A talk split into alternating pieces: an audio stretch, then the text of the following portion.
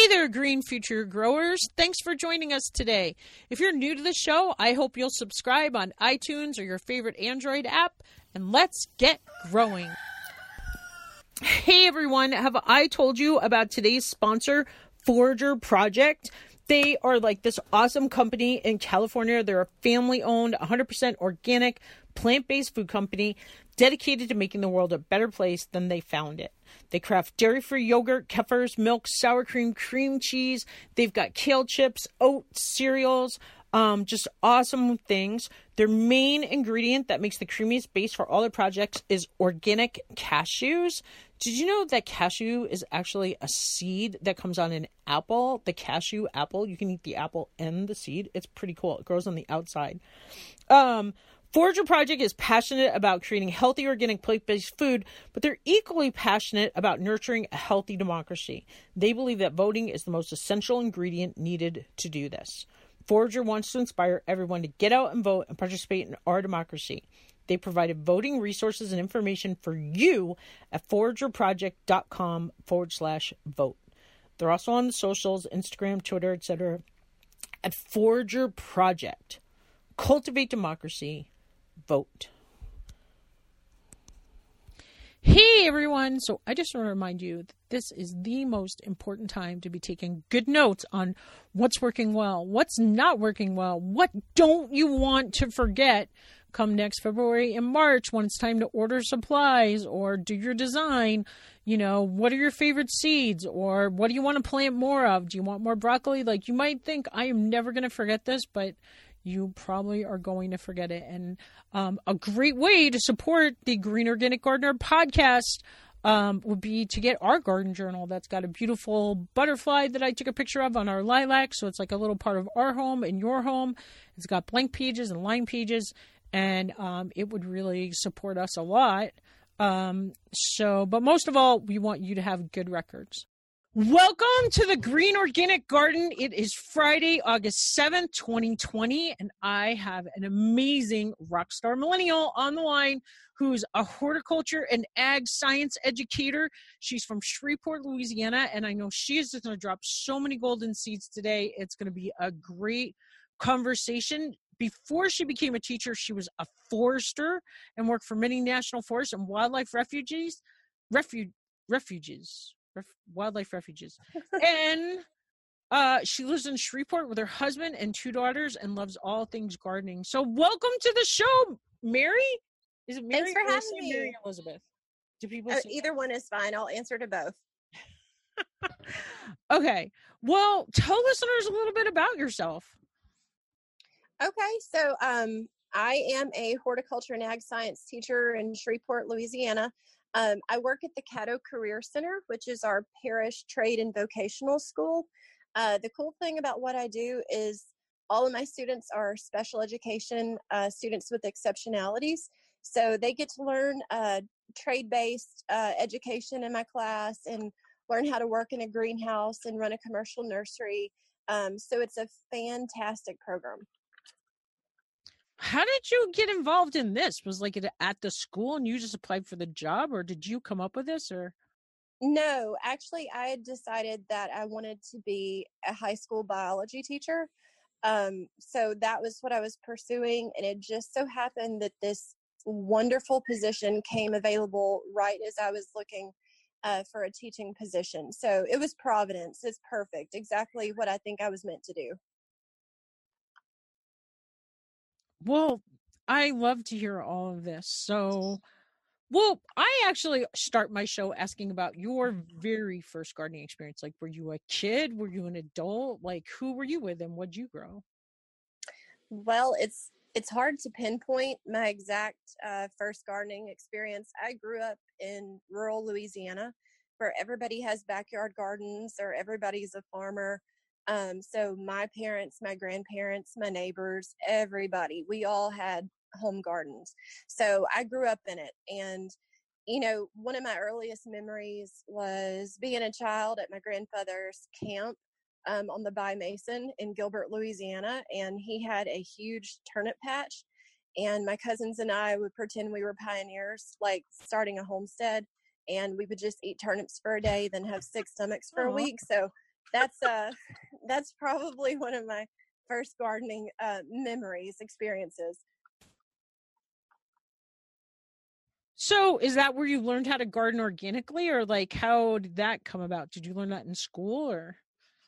No, gardening organically was never something that I, I can't even remember hearing the term organic growing up. Like they all had their little tricks and remedies for doing things as far as fertilizers, like um, stuff like that. But organically, I, I didn't start getting interested in that until a few years ago, and it's been an ongoing journey to get to that point. Um, even right now, especially working in the school system, you have to pay attention to, to budgets and things like that. We have a huge school garden, um, and I garden at my home.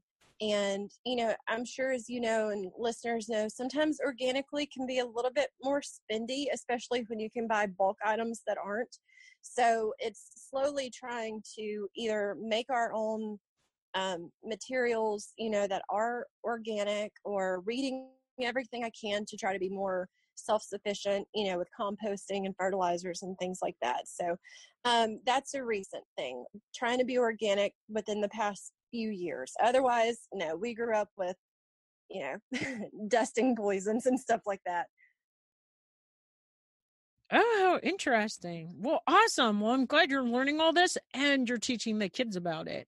And I'm excited that your school has a giant garden. What do you grow at the school garden? What's it like in Louisiana right now? Like, is it super hot? I'm in Northwest Montana, oh. like by oh. the Canadian border, so we're pretty opposite. Yeah, it's it's super hot. In fact, um, I planted most of our tomatoes and everything really early um, before the almanac told me to because I just felt like we wouldn't be getting a frost after March 15th. So I planted everything on March 15th, and it's just now getting too hot for um, things to produce like they should. So um, we have a very long growing season, but right now everything's starting to kind of wither and die because it's just been hot and dry, and it's just constant upkeep trying to keep it going. But um, the school garden actually, I started it this year. Um, it was the first year I applied for grants to our Master Gardeners um, organization here locally. Uh, we were able to get a substantial grant. Um, and since all of my students are, are special needs, several of them are physically disabled, I wanted to make a garden that was accessible to everybody. So we built uh, raised beds and containers that were the perfect height for students in wheelchairs or on walkers. Um, so that's been an ongoing thing this year. Um, we have an amazing space, and we've grown uh, winter crops. We've we've done all sorts of greens and lettuces, uh, turnips and kale and cabbage, uh, to tomatoes and melons, um, tomatillos. I mean, you name it, we've tried it. We've got corn and sorghum, so it's very fantastic. Wow, that sounds so awesome. And I love the picture you sent me of you with the little um the like monster plant from uh is that from that movie The Rocky Horror Picture oh, Show or something? I love Little Shop of Horrors. I oh, yeah, love Little Shop, Little Shop, Shop of Horrors. Yes. it's so cute. You're like the best teacher. I'll bet the kids love you. Now, this is high school, right? Is it high school yes, or it elementary? Mm-hmm. It's high school. Oh, that's so awesome. I love to hear all of this.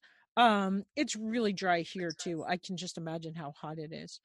March 15th, your last frost, so you did not get a frost March 15th?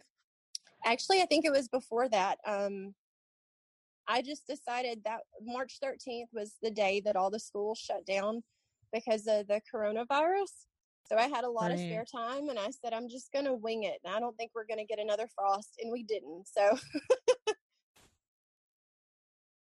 So, what grew well this year? Tell us about something that grew well this year. Your tomatoes? Uh, okay.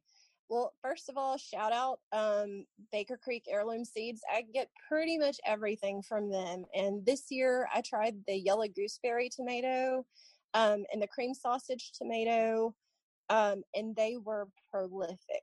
I mean, I have never seen so many tomatoes on one plant. So that was amazing. They did so great, as well as I did Minnesota midget cantaloupes in containers.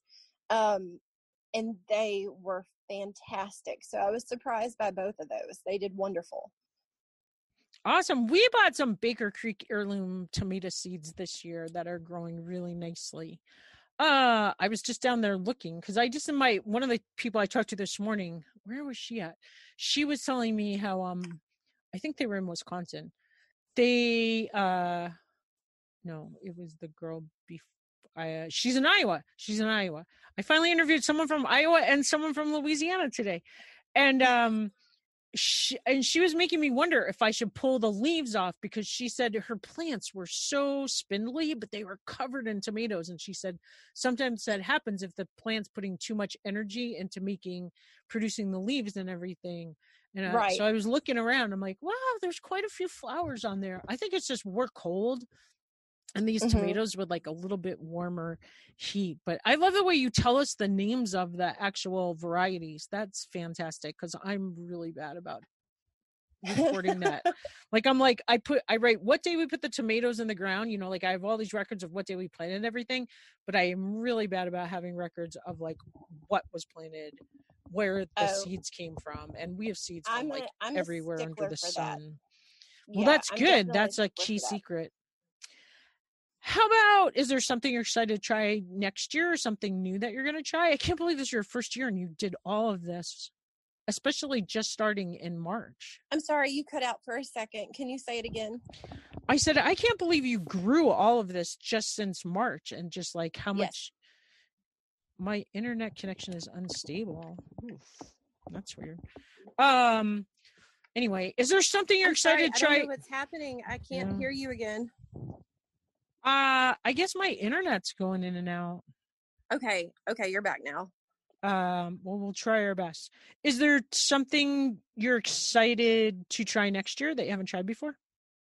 Uh, yes, actually, a lot of things. I think when you start gardening and you realize that it's something that's attainable and you can continue to do, that your mind just starts reeling with ideas and projects that you want to do. Um, a big one for me is to do like a native garden. So things that are native to the state of Louisiana, whether it's flowers or um, produce, anything like that. I would love to have a native Louisiana garden. Um, another thing I would love to do is I'm just fascinated with historic gardens.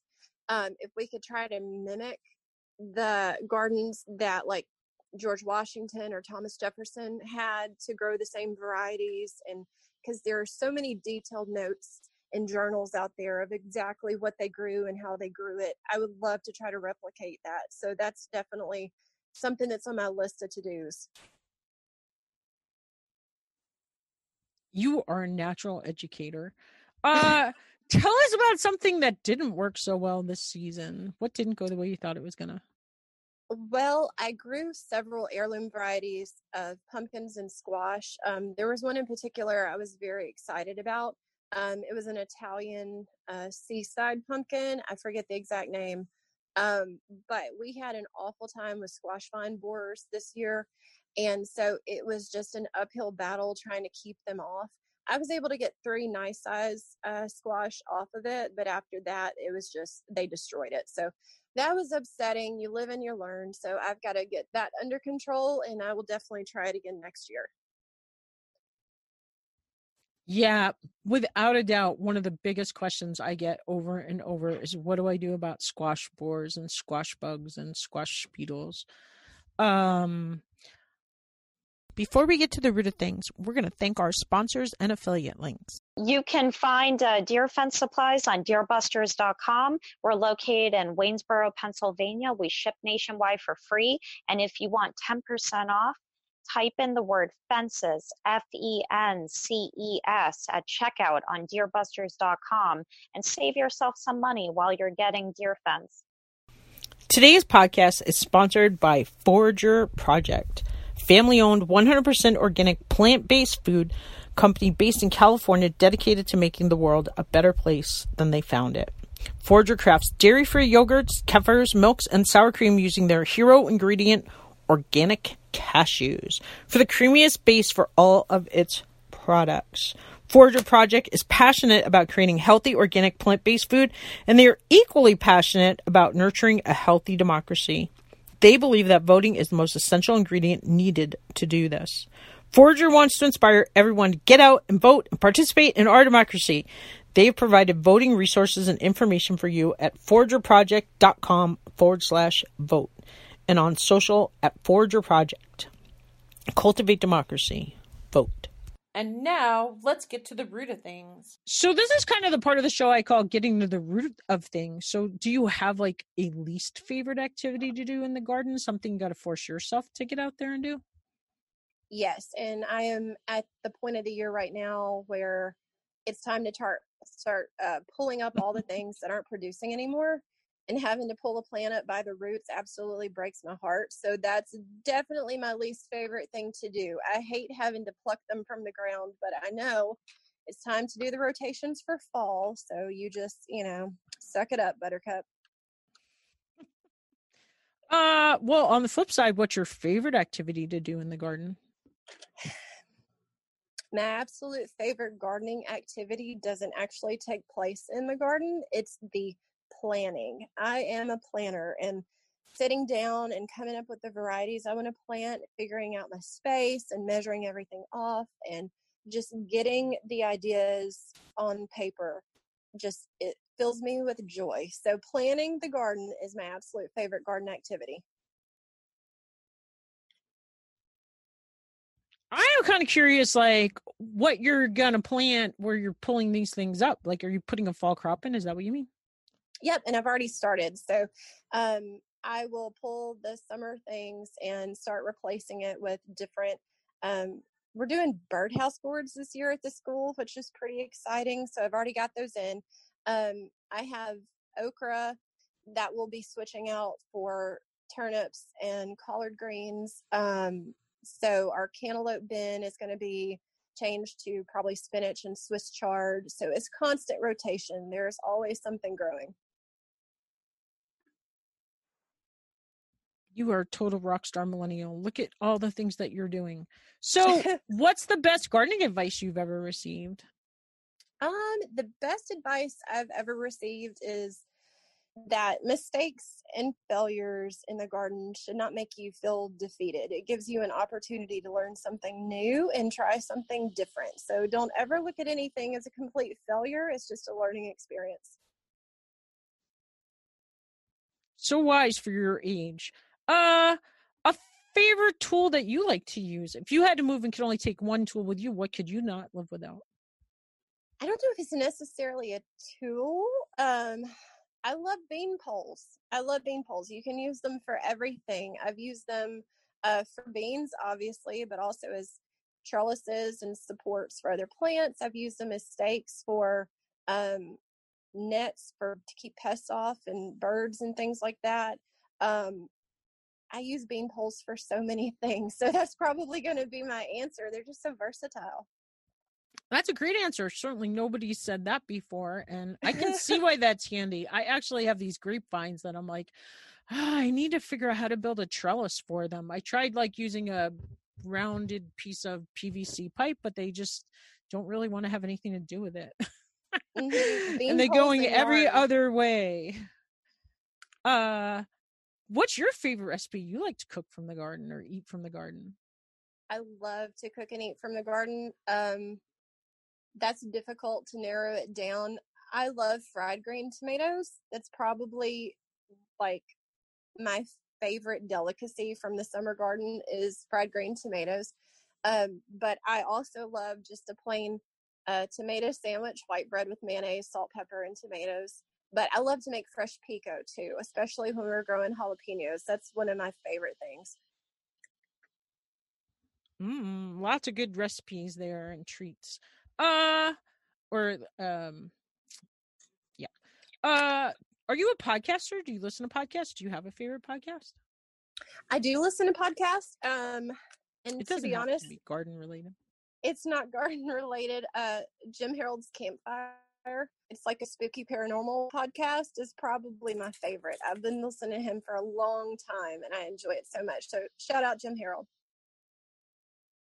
Cool. How about a favorite internet resource? Where do you find yourself surfing on the web? Um, I use our ag extension office a lot. So uh, LSU Ag Center for the state of Louisiana, they always have great resources for planning guides and um, like regional pests and diseases that we experience a lot here. I mean, it's it's more localized as to what we have going on, and they always have the best information. So, um, LSU Ag Center, I would say anybody who's looking for gardening advice or resources, reach out to your extension agencies. They've got a wealth of information that they'd be happy to share. And what we were excited about is now they're doing an online course finally, Master Gardener, um, mm-hmm. because of COVID, which for us, the closest online course has been like 75 miles away. And who wants to do that in winter at right. five o'clock at night? So we right. haven't taken it. So Mike was looking into doing that. Um, how about a favorite reading material, like a book or a magazine or a blog or anything? Um, I really enjoy Backwoods Home Magazine. Um, it's a magazine that's kind of geared towards people who are interested in self sufficiency and homesteading and stuff like that. Uh, we live in the middle of a city, so we're not homesteaders, obviously, but there's great information. Uh, I love to can. I can everything that I can get my hands on. And there's always wonderful um, canning recipes, gardening ideas, um, things that are, you know, you, you just might not think of. Um, for example, wattling, the idea, idea of using wattling to make raised beds was something that people used to do a long time ago before they could just go to the lumber store and buy materials to make a raised bed. Um, using things that you already have and learning to be you know more self-sufficient. That magazine is just wonderful. I love it. In uh, recipes or animal husbandry anything you can think of they've got it. So backwoods home magazine is probably my favorite what does wattling mean um it's like when you cut vines or you have thin shoots from plants if you're pruning or trimming something you can use those to basically weave a box so you can make a raised bed from old vines and stems. And once they're dried, they become very hardy. And it's a great way to use something you already have. Plus, I think the aesthetic of it's very pretty. yeah. And we always have tons of that stuff like corn stalks and sunflower yes. stalks sometimes. And I don't know, it just seems like that stuff's all over the place. And we bought a chipper one year to kind of chip it up more for the compost, but I don't know what happened to that. That project didn't go very well. Uh well, do you have anything you want to talk about or should I just go with my final question? Um, you can go with your final question. Okay. Mary Elizabeth, if there's one change you would like to see to create a greener world, what would it be? For example, is there a charity or organization you're passionate about or a project you'd like to see put into action? Like, what do you feel is the most crucial issue facing our planet in regards to the environment, either locally, nationally, or on a global scale? Well, it's probably no surprise that I think education is key when it comes to um, environment and passion for it. Um, I I'm of the mindset every school should have a school garden. Um, students should know how to plant things. They should know where their food comes from. Um, it's amazing how many kids out there don't even know that ketchup's made from tomatoes. And I'm not saying that to be funny. It's just they have no idea. They have no idea how things grow or uh, where it comes from. And being able to introduce that into schools gives you a whole new appreciation for plants and you know agriculture and just knowing where your sustenance comes from. And i would like there to be programs out there where people um, kids can learn that gardening is not you know just one dimensional um, our food is a reflection of who we are as a society um, I was reading an article yesterday from Smithsonian Magazine. They had found this uh, painting called the Fruit Stall. It was a 17th century painting, and they're able to use that now to help create a timeline of domestication of produce that we eat, like carrots and melons and things like that. Um, food affected everything. It affected, you know, the way we traded, the way you know countries were colonized so i just think it's important to bring that information back to the students that you know gardening is not just something your grandma did in her yard you know it's who we are. So that's it that's what i think. So i started a business and like a website a couple of years ago go called authentic teacher because i feel like there are so many lessons kids can get out of the garden and i actually started it because i ran into the store and one of the parents was working there and she stops me and she's like oh my gosh i miss your class so much. I miss your facebook group with your weekend math challenges. And it was just like right then because i would always post this like authentic math challenge based on whatever we were learning like multiplication tables or how to make an array or like i always had something in the faith how to count change in second grade so and just um there's so many lessons in the garden where kids can learn yes. how to measure or they can learn science and how to record yes. and read data and how to grow things and one kid's maybe going to want to draw the flowers and just you know there's so many different things that kids can get out of the garden and yeah and then we have you know food insecurity in our country and just that kids can learn so many lessons i think that's so important. Yeah ketchup yeah. comes from tomatoes. Yeah i mean gardening is is inter- interdisciplinary mm, you know it's it's everything. Like you said from from the arts to math to basic biology to even you know socio yeah um, social studies like you were talking everything. about and culture yes. and colonization and just um it's i everything. just think our kids spend so much time sitting and um there to get them out it would make them more peaceful and just uh you know there's nothing like i've learned so much about how to grow things since i started my podcast but i had no idea and i'm what 54 so in five years, the first 49 year. And my mom was an incredible gardener. Now, granted, she begged and pleaded for me to go out in the garden with her, and I didn't want to have anything to do with it. But um, yeah, so great. Well, thank you so much for being such a awesome and gracious and knowledgeable um, guest today, and just passionate and and lovely and eloquent. And uh, I don't know, I found you in a garden group on Facebook. So maybe if listeners wanted to connect you there, do you want to tell them what Facebook group that was? Yes, it was Joe Gardener, which I forgot to mention is an absolutely wonderful resource for organic gardening. So Joe Gardener on Facebook. Um, there's also the podcast. So yeah, great. Thank you so much for having me. This has been an absolute joy. Oh, well, thank you so much for coming on and sharing with us all your wisdom and just um like i said your passion your inspiration. I know people are going to be um get like lots of new ideas and probably be looking up baker creek heirloom seeds which is a company that again you know we love and um all sorts of great resources today. So have a great day. Okay you too. Thank you. Thank you. Hey everyone, have I told you about the Forager Project? They're a 100% organic plant based food company based in California dedicated to making a world a better place than they found it. Don't you love that?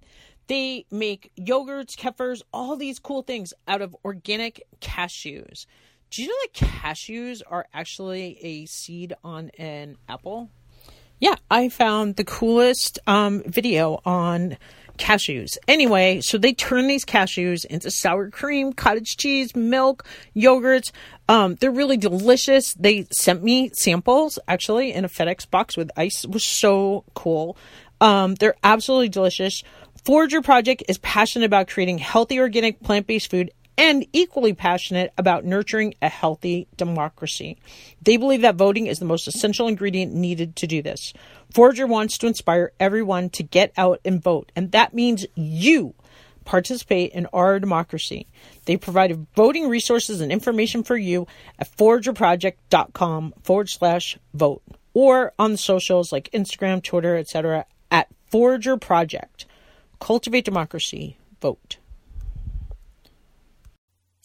Hey, listeners, are you taking good notes of what's going on in your garden? Are you recording what's working well? Are you recording all the things that you want to do differently next year?